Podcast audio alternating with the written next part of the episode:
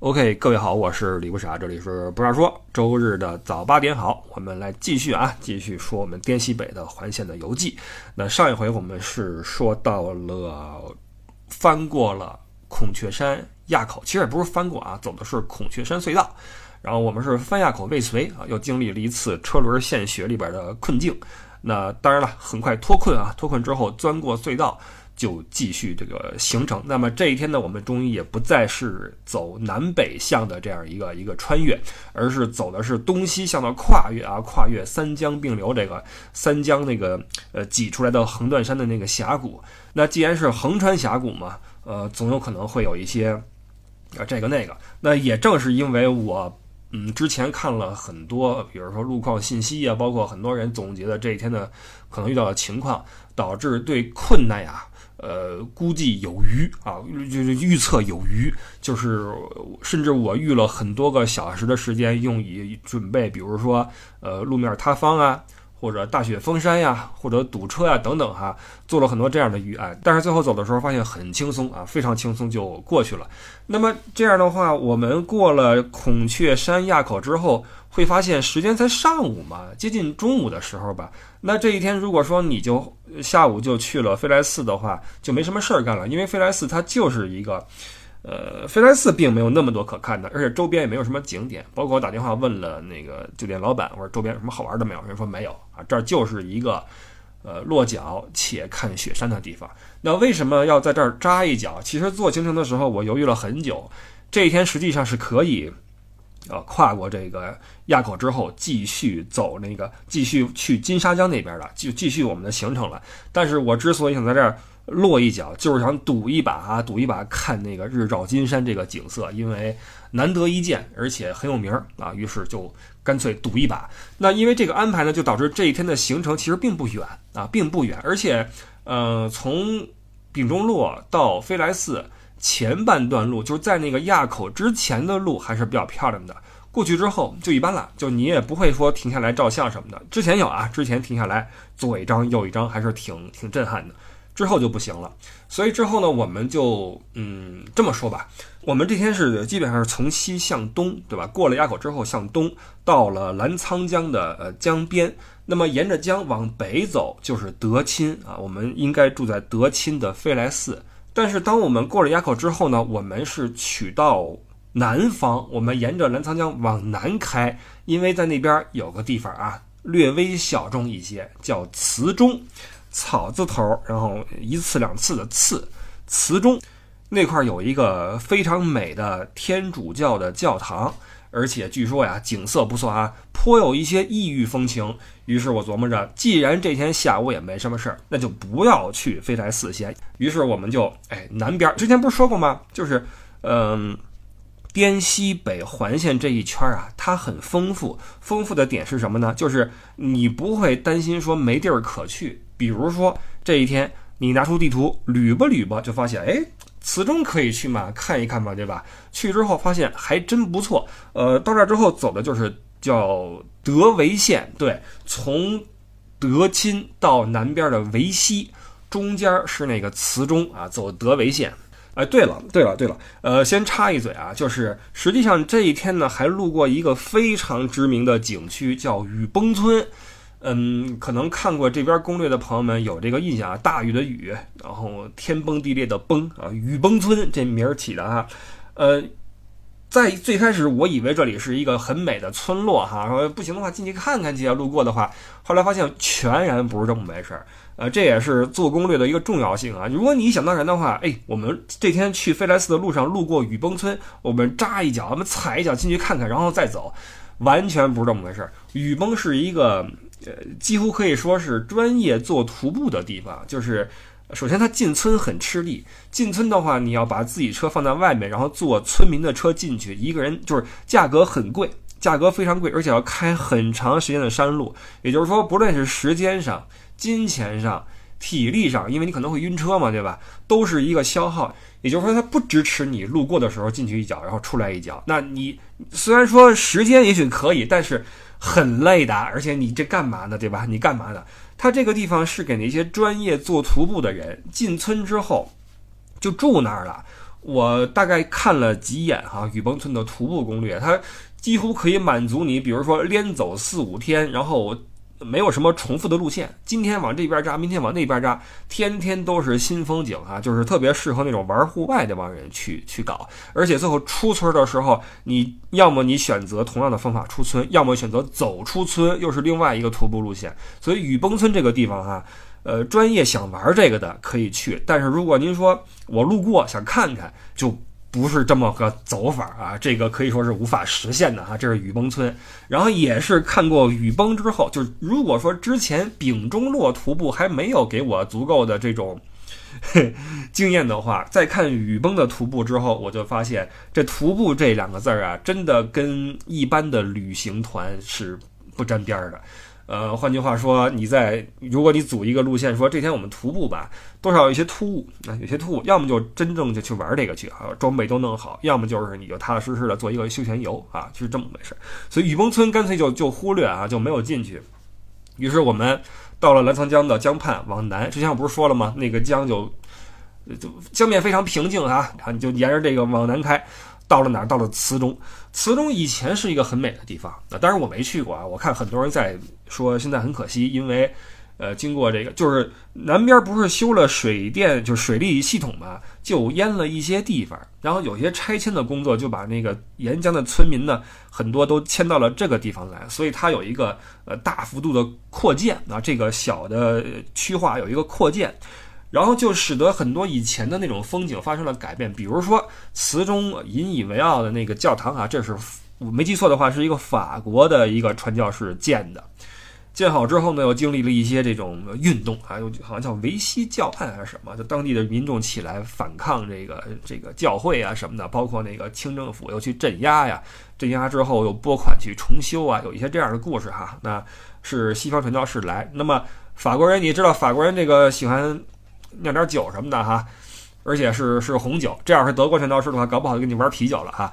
这个法国传教士来弄个教堂，然后边上种了一些葡萄园，而且它的品种这块有意思，就是它不是那种我们常见的，比如说赤霞珠呀、梅洛呀、灰皮诺啊，都不是，它叫玫瑰蜜吧？是不是这个名儿啊？是一种在呃世界其他地方几乎找不到的一种葡萄的种类。但是被法国人拿到了中国来，在这儿去去种植哈。到今天，这个教堂的附近仍然有这个葡萄园，包括有人专门去种葡萄，然后去酿酒哈。所以我们去的时候，因为前后拉的比较远，陆续到达，然后呃参观了教堂之后，这个呃教堂哈，就是我们一路也看了不少教堂，基本都是天主教的。嗯，怎么说呢？多数比较简陋啊，甚至里边摆一些那种就像小学教室一样啊，什么桌椅板凳就就就可以跟这儿去，对吧？去做一些活动了。但是词中这一个，你看得出来还是经历过一番布置的哈。那墙壁上画的那些啊，用中式的风格画的那种旧约、新约故事啊，包括一些用。呃，几乎是文言文写的这种跟基呃跟天主教有关的一些格言呀，在墙上我就不念了啊，呃很有意思，而且那个画啊，装饰画也是中西合璧的一种风格，呃外形也是外形的话，就既像一个教堂，又像我们比如说传统的那种木塔或者一个砖塔这种结构哈。总之，整个的这个呃艺术风格哈是很有意思的，不论是画还是那个语言。还是外边的造型都很有意思，包括边上有一些葡萄园，就感觉很穿越啊，非常穿越。然后葡萄园的里面还有那个当年法国传教士的碑啊，就就葬在这个地方嘛啊，就毕竟跟这儿开创了一一番事业嘛，就是这个意思。呃，到慈中之后，我们参观好教堂，就在边上有一个地方叫慈中葡萄酒之家，这么一个其实是饭馆啊，其实。你说是农家乐吧，它要比农家乐洋气一点，就像那个教堂一样。你说它是它土洋结合，你知道吗？你说它土吧，它也挺洋的；你说它洋吧，又没那么洋啊，是这么个地方。然后，但是它里面的布置是很漂亮的啊，很大的一个一个呃，怎么说呢？一个平房吧，我我不不太会形容，一平房里边那个桌椅啊很漂亮，包括你知道少数民族他们家里边挂那些挂饰啊非常漂亮哈。然后那老板娘极其的热情。而且一看身体就倍儿好，那帮人一看身体好，然后跟老公也是啊，相亲相爱。然后老公，呃，后背上背一娃，然后呢，还有地上还有娃哈，就是这个，嗯怎么说呢？这个绕膝之乐呀，然后一边炒菜一边哄娃哈，然后那老板娘跟那儿给我们倒葡萄酒，让我们品酒也好，我们聊天也好，攀谈，然后指着那边的山说：“我是山那边的啊，然后我老公是这儿的，我嫁过来。”然后你看这个照片，这是以前的词中哈，非常的热情。在那块儿，我们度过了一个非常有意思的中午，就是我们在这儿吃的午饭啊，点点菜，然后那菜也不贵，就是通常来说，我们到了这种也不能说人迹罕至吧，就是。对吧？离城市较远的地方啊，那你去吃饭可能会稍微贵一些。但是在滇西北这个环线这一路哈，我觉得物价还是真的是挺实在的，挺实在的。我我应该还有存有照片哈，那个结账的时候那什么，我就我就不看了啊。总之是挺实在的。然后那个酒呢？呃，酒的价格比我想象的高一些，说实话。当然了，这个也得看这个市场的价格哈。就是我，因为我脑海中并没有葡萄酒这玩意儿在中国市场里边的这种价格体系，我的体系是在那边的。那边的话，那超市可能呃五欧元，对吧？最惨的三欧元、两欧元。那好的话十欧元。那如果你去酒庄的话啊，四十欧、八十欧、一百二十欧、三百五十欧，那就都有了。那看年份，看它的。品种看这个酒庄的牌子等等，那很多了，包括后边的故事什么的。呃，那么如果我们以这个酒庄的这个加上它的故事，加上它的这个地理位置，包括它的这个牌子的话，那可能这一瓶还不算太贵吧？一瓶便宜的百十来块钱，我记得是，贵的话三百来块钱，好像是啊，我有点记不清了。然后我去之前我就想好，因为我知道那块有这么一个地方，而且巧的是我还没有跟我们的人说呢，说那个中午啊有那么一个能喝酒，然后能吃饭的地儿，我们去找一找，都我都没说。然后我在路路上正开呢，然后那个应该是五号车，五号车开的比较靠前嘛，银河战舰嘛，然后说我们都到了啊，我们找了一个地儿，正这边正炒菜呢。我以为他又要接管人厨房呢，你知道，但是没有啊，这回没有，这回就很开心的跟那聊天呢，给我们倒了好多茶。哎，说一个逗的，我发现那边就这天西北环线，很多地方都写的那什么扫黑除恶，什么有有有黑必打，有恶必除啊。我记得我们在那块那个喝茶的时候，是一次性的纸杯，一次性纸杯是银行印的是什么什么什么银行啊，什么储蓄所啊。上面印的都是扫黑除恶的那标语什么的啊，这个本着这个越强调什么就越有什么的这个原则，那是不是那边会不知道啊？不知道，但我走这一趟，我觉得还挺和谐的哈，挺和谐的。呃，就跟那儿喝茶，度过了一个非常愉快的中午，在那儿聊天嘛哈，很很轻松。然后到那儿之前，我就想好了，我说，呃，里外里我横得买瓶酒送给小红，因为她。跟我去找药什么那一趟，我这个这个恩情咱不能忘啊，恩情不能忘。呃，想好了，然后正好我正准备，因为这事儿你明着干不合适，我想偷偷来。但是那个我正准备进去挑酒的时候，正看见小红跟那儿跟那儿琢磨那个酒呢。于是我当时就弄了一瓶，小红死活不要啊，我这个就就生生的退到你手里边去啊。我说这个感谢啊，感谢。然后这酒我也不知道他喝没喝，我估计还没喝呢。呃，也不用多放啊，这种酒也不用多放。赶上什么时候高兴就喝了吧啊，喝了啊！中午那个瓷中葡萄酒之家，这咱这不是广告啊，你就如果你去的话，可以去里边，菜炒的不错，价格也挺实惠，就挨着瓷中教堂，我记得是紧挨着啊，还挺好一个地方。然后那个教堂那里边那个画也很有意思，我就不细说了，毕竟咱这不是那种是短视频或者什么公众号啊，就不对不比对了哈，但是挺有意思的。那么离开磁中之后，理论上啊，理论上就可以往北去飞来寺了。但是哥们儿想的是再找点什么好玩的出来，于是就问那老板娘，他就给我们往南一指啊，说再往南，大概六十公里的样子，沿着这个江继续开，有一个同乐山寨。这个山寨啊，是以前傈僳族，包括现在也是哈，是傈僳族人自己的一个山寨。在一个山腰里边那一块儿啊，很有意思。其实我那个噱头是什么，我忘了，是不是规模最大，还是最古老的，还是保存最完整的，还是最原始的一个傈僳族山寨呀？我忘了啊。哎，就你会发现我很多细节我都不记得了，因为这个没做功课啊，说哪儿是哪儿。我这大概其就是那个意思，就那个意思。好，我一看这个距离六十公里也不远嘛。尽管说你越往南的话，其实距离我们的目的地飞来寺就越远，但是时间也够。而且六十公里嘛，咱们沿着江边开一开，挺舒服的。哎，再说一次哈，就是不论是二幺四和二幺九，还是这次这个德维线还是什么线，对，路况都很好，都非常好啊。就是去那边开车的话，你完全不用担心说，哎呀，我这个车技呀。哎呀，我这个车的底盘啊，没关系啊，就就基本上没事我在那个川西三幺八还见过那个奇瑞 Q 呢。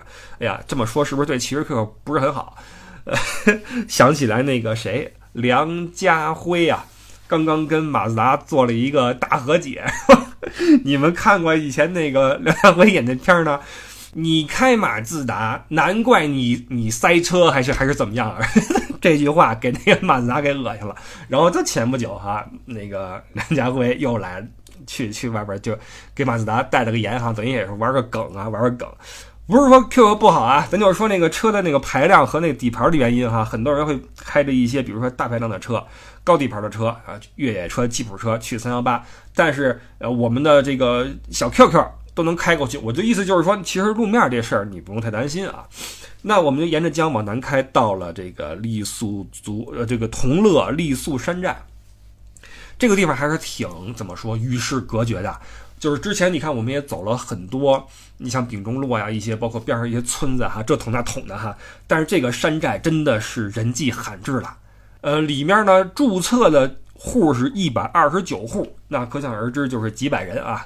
住在这么一个村子里，是从呃江边往山上开，这一开就得开了十来二十分钟，应该是弯弯扭扭的小路哈。那么在某一个路的转弯的时候，你能够看到，在一个峡谷的对岸，也不是对岸吧，就对对面那个山坡上，就是这个山寨啊，就是一模一样的那种木头房子，呃，鳞次栉比的摆在那个山坡上。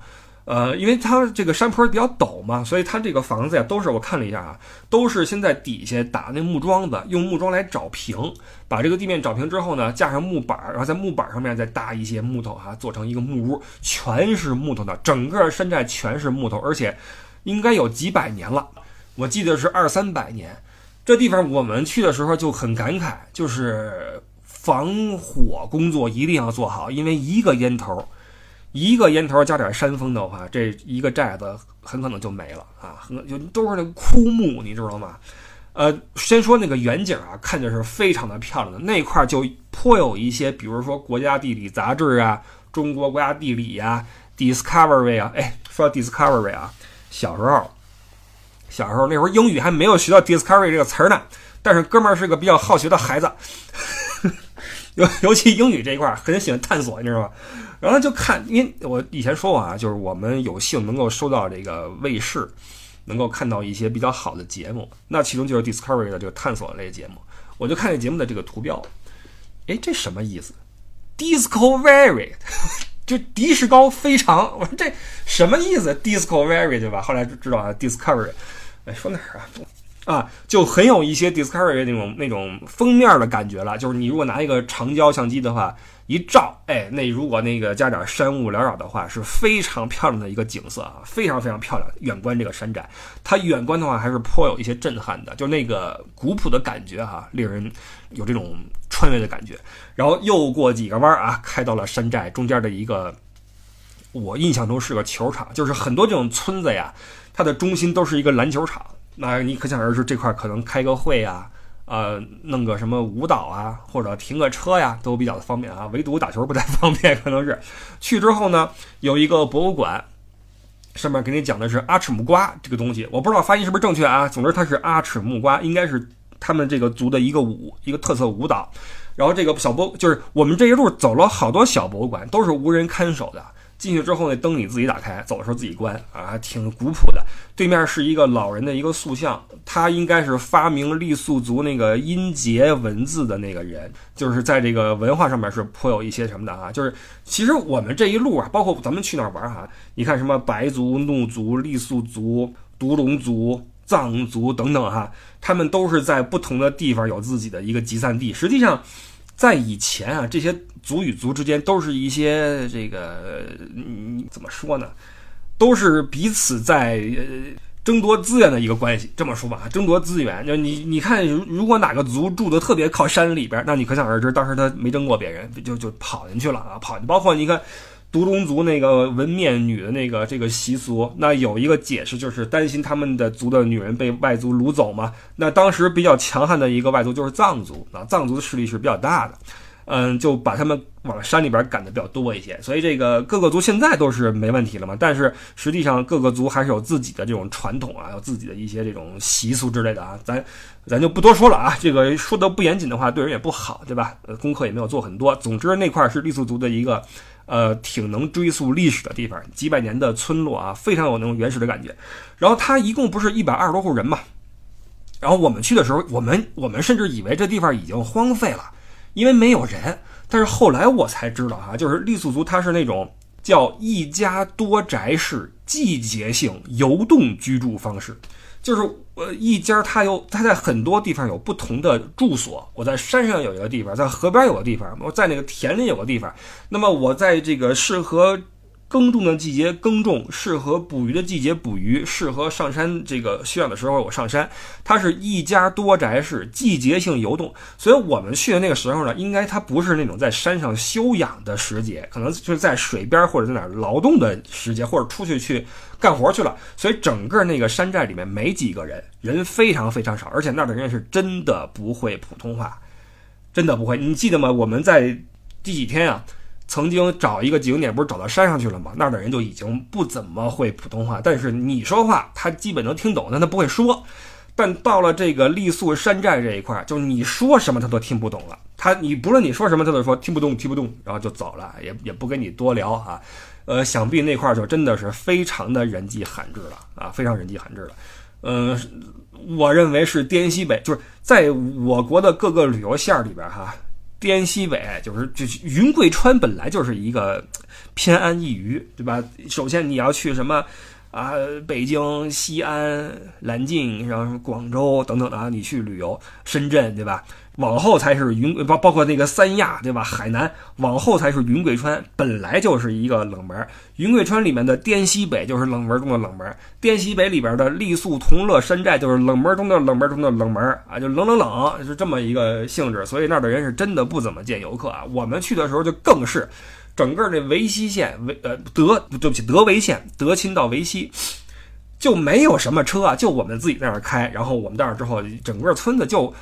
本地人还没有我们这这这几个十几个人的游客多，然后也没什么交流，转一圈很小啊，非常小，转一圈就走了，也算是了解了一下这个当地人的生活的状态。因为在此之前我们没有见过这么与世隔绝的傈僳族的山寨啊，没见过，所以这一趟呢也算是怎么说呢？尽管说，呃，去这块是中午的临时决定，但是呢，这个目的地还是值得一看，而且说实话。如果你时间紧的话，你还真的没法往这儿走，因为你一来一回哈，你从磁中往这儿走，一来一回就是一百二十公里，那其实也不短了，对吧？所以这天我们去的这块呢，时间上还真的是非常合适。然后接下来就可以从这个山寨呢，慢慢悠悠的往飞来寺开了啊，就沿着这个澜沧江继续往上游去开。然后其实这个这说真的，一放松啊，就容易出岔子，怎么回事呢？往回开的时候。开到了三分之二的时候吧，就已经过了我们来的时候，呃，到江边那个位置。我们来的时候是从西往东到江边，然后往南了嘛。那么我们去飞来寺的话，就是由南向北，又路过了那个点，然后继续向北，对吧？然后开着开着，突然有那么就是我们跟着导航走嘛，然后到了一个地方之后，他让我右转走什么什么什么，然后我就本能的看了一眼头顶上的路标。我发现德钦他让我是直走，但是呢，导航让我右转上山，然后我就停下来看了看这个地图，我发现导航确实是无论如何都让我走山路，而且山路呢也能过去，但是比我从这儿直走要多花个半小时四十分钟的时间，于是我就选择了直走。那事实证明我这个选择是正确的，但是呢，有一个地方我疏忽了。就是我以为这只是在我这块出现的一个问题，没想到，没想到后边两辆车，因为我们还是拉开走的嘛，大家速度不一样，后边有两辆车就是被这个导航引导哈上了山。你想，我们一共五辆车，有两辆是走在了正确的方向上，到我这块我是经过自己的调试、调整，没有按导航走，直走了，然后是正确。其实另外两个也不算错误吧，那山上走有山上走的风景，但是呢。你看之前啊，你在河谷里边走啊，包括去丙中洛，都是我们说峡谷。峡谷的话，你是在谷地，对吧？你只会觉得这个山真高，你不会觉得哇塞，这个脚底下真深。但是到了这一天，是第一次出现，比如说你在山腰上走那种边上没有什么护栏的那种盘山路，这是第一回。所以我们有辆车里边的有两位女士坐后边的，就有点这个担心，有点担心啊。这个路上还给我们发消息，是不是走错了呀？其实没有啊，其实没。然后所所以这个那两辆车呢是比较坎坷的，晚于我们大部队大约半小时四十分钟到达了目的地啊，这是经历了一点点的一个小的变化。然后到了之后呢，飞来寺我们就没怎么进去看，因为就关门了。然后我们就直接去酒店入住嘛。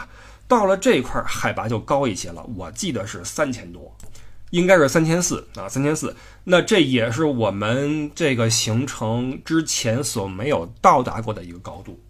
所以这个有些朋友呢就会有些反应，包括我也会嘛，就出现一些这个胸闷气短啊这种情况发生。因为之前我走啊川西有过这样的这种感受啊，所以这次我就比较的踏实，我知道这个也没什么。包括以前在瑞士去少女峰啊什么的也会有，那也是三千多。总之对我来说啊，到了三千多再往上的话，会这个你会发现喘气儿挺沉的，然后走两步容易喘啊，然后可能时不时的那个。脑袋里边哪个神经跳两下啊，疼一下，然后其他就也没什么，我还好，所以我比较放松。但是呢，有两位，我们有两位，有一位其实是一位这个姐姐，她是因为之前呀那个车绕到了山上去，有点担心，有点担心，然后到了酒店之后呢，就有点不舒服。就是我们会发现什么呢？就是紧张情绪会特别大的加重你的高原反应。呃，实际上这是一种心理的影响啊，是心理的影响，因为他之前在那个山半山腰上面看那个路啊，看着有点害怕，之前也没有怎么走过这么高的地方，应该是，然后到那之后，加上他确实是有反应嘛，然后巧了，他住那个地方还是是酒店的顶层，好像是是三层，我那是二层，他得爬上去，爬上去之后就喘特别的厉害嘛，然后就去大厅想租一些那个制氧机什么的，还还不行。那个它有那种自动付费的那种制氧机哈，你租过去之后，你得跟前台要个那个吸管儿，就那个鼻鼻管儿，这那是你个人的嘛，自己用。但是前台说说这机器是那个本地那什么发给，就是那个啊是旅游局啊什么局哈，就配给我们的，每家都有有一个，但是管儿没给我们。这这玩意儿你也不能拿那玩意儿直接怼鼻子里边去弄啊，对吧？不是，就用不了。好在我们我这车里边我备了不少氧气罐啊，先吸着，我这使劲吸啊吸。吸好久，然后拿那个血氧仪一测，哎，没有问题啊！我说，你看你这血氧比我还高呢。这他这么一看这个数就踏实了啊，就发现啊，可能还好。就是，毕竟嘛，对吧？我们这个数据说明一切，对吧？之前就是有点紧张，所以紧张这个事儿对于这个高反啊是有极大的促进作用啊。所以我在这儿说一句，高原反应是一个挺挺正常的一个一个生理的一个呃现象，平常心啊，平常心。吸氧，吸氧不行就下撤啊，这个就是这么回事儿啊。而且高反这个事儿，我们之前节目里面也聊过，它也是因人而异，而且也是因时而异的。同一个人，同样的地方，可能有这次去你你就你就你就躺下了，对吧？说不好啊，比较比较玄学。那除此之外都还好，就都还好。然后我就也住下嘛，这天也比较的充实，然后也也都挺开心啊。中午在那儿看着教堂，呃，喝点葡萄酒，然后下午去看看山寨，又过了那个孔雀山。说实话，平安度过孔雀山，我心头一块大石就落地了。因为我知道再往后呀，就不太会有什么突发的意外能够阻挡我们前进的脚步了。呃，首先这个行程过半，因为之前我说了嘛，就这孔雀山这一块是最关键的一个地方，而且也也最容易出意外的一个地方。我的意思是堵车啊，不是说那个，不是说滚落山崖什么的。那之前那个山谷里面，我们去的也不是雨季，所以还好啊。然后过去之后就更靠谱了，因为再往后就是哪儿呢？就是香格里拉呀、丽江啊，这都是对吧？这些地方的话，我就丝毫不担心了啊，丝毫不担心了。所以，呃，这天的晚上我还是比较的放松的。哦，对了，有一个事儿让我心中啊也是小猪乱滚，因为，呃，说回来哈，我们一开始就说了，为什么在这儿入住？为的是第二天一早能看日照金山。那如果说第二天早上起来，这个我们说情深深雨蒙蒙啊，什么那那歌怎么唱的来着？情深深雨蒙蒙，什么什么楼台烟雨中啊，哈是吧？如果第二天早上起来情深深雨蒙蒙，然后这这怎么办？就就失策了嘛。所以我特别担心这个天气，我就问前台，哎，明儿你看会怎么样？前台也不理我啊，人家就是天天在那儿住着也无所谓。呃，不过那块就冷了啊，特别冷。晚上的话下楼就很很很凉，基本上在屋里边休息了。屋里边有暖风，有暖气哈，呃，供暖给的非常非常足。然后一出门特别冷，把车停好，然后好好休息。晚上我们他那块儿呃吃饭很方便，边上有好多包子铺、饺子铺，而且早餐一律营业。他知道你都是要起早去看这个山的。哦，对了，这个酒店要说一句哈，就是。看日照金山呀，有很多地方都能看。其中一个很有名的观测点叫雾农顶啊，就浓雾倒过来叫雾农顶。那块儿呢，我没过去啊。那块儿我看了一眼，是很多比较高端的那种酒店啊，那种有点轻奢，不是轻奢了，都是重奢了，哈重奢酒店住的那个地方叫雾农顶。那块儿住进去的话，比较方便你观赏那个日照金山。还有一个地方叫做飞来寺观景台。这个观景台上面有洗手间，然后有一些那种颇具特色的小白塔，这样照相会非非常有感觉。但是啊，但是你们可能能想象，收费的，它是收费的。我我去的时候，我停好车，我说这地儿不错，过去看看去。刚往里走，那块人喊了：“哎，买票！”我一看，好几十。所以哈，这个攻略的重要性。之前我们酒店，哥们儿酒店为什么选在这几家？因为在你住的这个房间里。你甚至不用推开阳台门，你在屋里边拉开帘儿，在被窝里都能看到日照金山（括弧如果它出现的话）。换句话说，你只要在这些酒店找到一个房间，那么你就不用花钱去观景台了。你去观景台的话，你还要大早起来，因为那个菲莱斯景区挺大的，在我们我们这对酒店是这个景区最靠南的一片地方，那梅里雪山在南边。也就是说，我们是第一排，往后还有酒店，那价格会更低一些。但是你就要早上起来，穿着军的衣啊，带着暖宝宝啊，贴着什么那个各种垫儿啊，然后搓着手，吐着哈气，去往那个飞来寺观景台。为什么呢？因为你不去观景台的话，边上全是墙，全是墙，你什么也看不见啊。你看，这就是重要性。所以我们这一住，我说这个就剩一件事儿，就是第二天早上起来，天公一定要作美呀。然后我们就夜观天象，看那个云在天上的位置哈，然后就一个个的就跟那个诸葛亮似的哈，就一夜忐忑啊，一夜忐忑。然而啊，然而第二天早上起来一拉帘儿，嘿，太漂亮了！这个远处的梅里雪山啊，这个高高低低的，哎呀，你看这个形容词就不到位。什么叫高高低低呀？树倒用时方恨少。连绵起伏的，其实这词儿也很一般啊，很一般。连绵起伏的那种山脉啊，呃，上面有皑皑的白雪，然后有那个初升的太阳把光投在上面，发出那种暖色的光芒。而这个光芒从呃山顶到那个山腰那块，随着它积雪的那个那个角度的变化呀，也有一些那种递进。哇，真的漂亮啊！那呃，你就明白了，我们第二天成功的看到了日照金山这个奇景。这个我也不知道，他是因为炒的比较的狠呢，还是说他当真如此啊？就是我看到的一些介绍里面总说，说一年加在一起，它出现的时间不超过六十天啊，一年三百六十天，你出六十天六分之一的概率。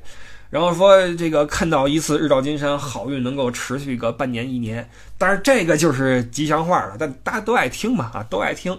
那我们这个。我们是分开住在了两个酒店里面，因为十几个人很难住在一起嘛。但是两个都能够看到那个呃金山啊，哇，很开心啊。然后住在顶上的这个，昨晚上还担心高反的姐姐也不高反了，早上起来跟这儿哇，啪啪就准备舞起来了，在这个山顶上左照右照啊，很开心啊。然后大家都倍儿高兴，早上起来在边上，我到了这一天，这个胃啊好像就是稍微的动一动了啊，好像好像有点缝了。我下去吃了一屉热包子啊，要了一碗豆浆啊，然后大家陆续的吃了饭，就再次的把车打着啊，然后就启程开始了这一天的行程。这一天我们去的什么地方呢？看一下啊，我这在翻当时我们那个群里面，因为我每天晚上会发第二天的行程。哎，这个五五号车的银河战舰的那个那个沫啊，我这看到了他发的那个。呃，视频他把这个日照金山呀拍了一个延时，太美了，太美了啊！这样吧，随着这期节目的播出的这个周日啊，我把他这个短视频呢，在我那块发一下，在我朋友圈发一下，好吧？你们也看一下，一共是三十几秒，他拍了个延时，真的是非常的漂亮。OK，那么新的一天的安排，早上起来八点半出发，因为这个日出比较早嘛，看完之后大家也就不睡了，收拾东西吃点包子就就出发了，所以我们八点半出发，一路沿着二幺四国道，途经白马雪山观景台，路过东竹林寺、金沙江大拐弯观景台，再前往松赞林寺，然后晚上入住香格里拉。那么独克宗古城呢，就交给各位这个自行去游览啊。这是我们这一天的沿路的呃安排。实际上，之前我们不是说嘛，这个路线它很丰富嘛，就很多地方你你你要取舍啊。其实旅游啊，很多时候都是一个取舍的过程。那我们在香格里拉，因为只停留一晚嘛，而香格里拉周边有好多可玩的地方，各种的寺庙啊，什么国家公园呀，然后纳帕海旅游景区啊。我就我就得琢磨去哪儿不去哪儿，然后然后我是找了两个寺出来啊，东竹林寺跟松赞林寺两个地方出来，然后把这个古城作为晚上啊大家可以自行去溜达的一个地方，然后酒店我们就定在了古城里边的民宿，就非常方便晚上去香格里拉就去出去转一转，所以这天也是非常的丰富啊，非常丰富。那我们就再下期吧，我们来说说这一天我们都经历了什么啊，包括其实啊，我实话实说。旅途到了这个位置，到了香格里拉，到了丽江，到了什么地方？那我要吐槽的地方就要多起来了啊，多起来了。实际上，从飞来寺往前的一路上都非常非常的舒服啊，不论是气候还是遇到的人、遇到的事儿啊，好玩儿有意思。但是往后其实也没有不好，我们并没有遇到任何让我们不开心的事情，没有的。但是，只是这种前后的对比啊，从这块来看就很强烈了。就是你从旅游的冷门也好，或者深山老林也好，那种民风非常淳朴的村落里，开始向很多人聚集的一个旅游的圣地啊，旅游的一个集散地去靠近的时候呢，你在心中会有很大的落差。就是你会发现，这么说吧，啊，这么说吧，到了香格里拉，我们会看到很多。呃，前去打卡的年轻人，这个穿一身少数民族服装去照相啊，去自拍、去直播啊，等等的哈。我就拿我呃这个副驾小红的这个感受来做一个输出吧。他跟我是同感的，就是当我们走过了呃丙中洛，走过了飞来寺，走过了怒江峡谷之后，我们会觉得这种表面上的这种风情，实际上对我们来说已经太。浅尝辄止了，因为那时候我们心中是有着一定的 小小的骄傲的，就是我们来自峡谷，我们来自深山里面的村落，我们真的经历了很多有意思的事儿，我们吃了外边吃不到的，我们见了外边见不到的，所以我们在那块是有一点小骄傲的啊，这也是实话实说。所以带着这种的心情呢，到了香格里拉，到了丽江之后，我们就跟那儿的一般的。就是飞过去的旅客呢，心情还是不太一样，不太一样。包括在景点啊，感受也不太一样。那具体什么感受，我们就下期再说吧。好，感谢您的收听，我是李不傻。呃，其实最近出了好多好玩的事儿啊。但是这滇西北因为欠太久了，我们先紧着把这事儿说一说，好吧？然后之后再跟各位闲聊，好吧？上一期不是一超水的一期吗？我就特地写了“极其的水渗入啊，渗入”。然后有人在那个微信里给我留言说：“就就喜欢这水的，就再再来点水的哈。”所以这个这个，甭管您是喜欢水，还是喜欢硬货，还是喜欢历史，还是喜欢什么吧，反正历史最近是没有安排啊，一点都没安排。呃，旅游和闲聊吧，啊，旅游和闲聊。好，那谢谢各位收听，我是李不傻，我们就下周日早八点见。入群啊，入群的话，L E Y O U E D D I E，L E Y O U E D D I E，这是我们群主艾迪的微信。那我的微信是不傻微信一，不傻微信全拼加阿拉伯数字一，这两个方法都能够跟我们取得联系。好，不多说了，我们下周见，拜拜。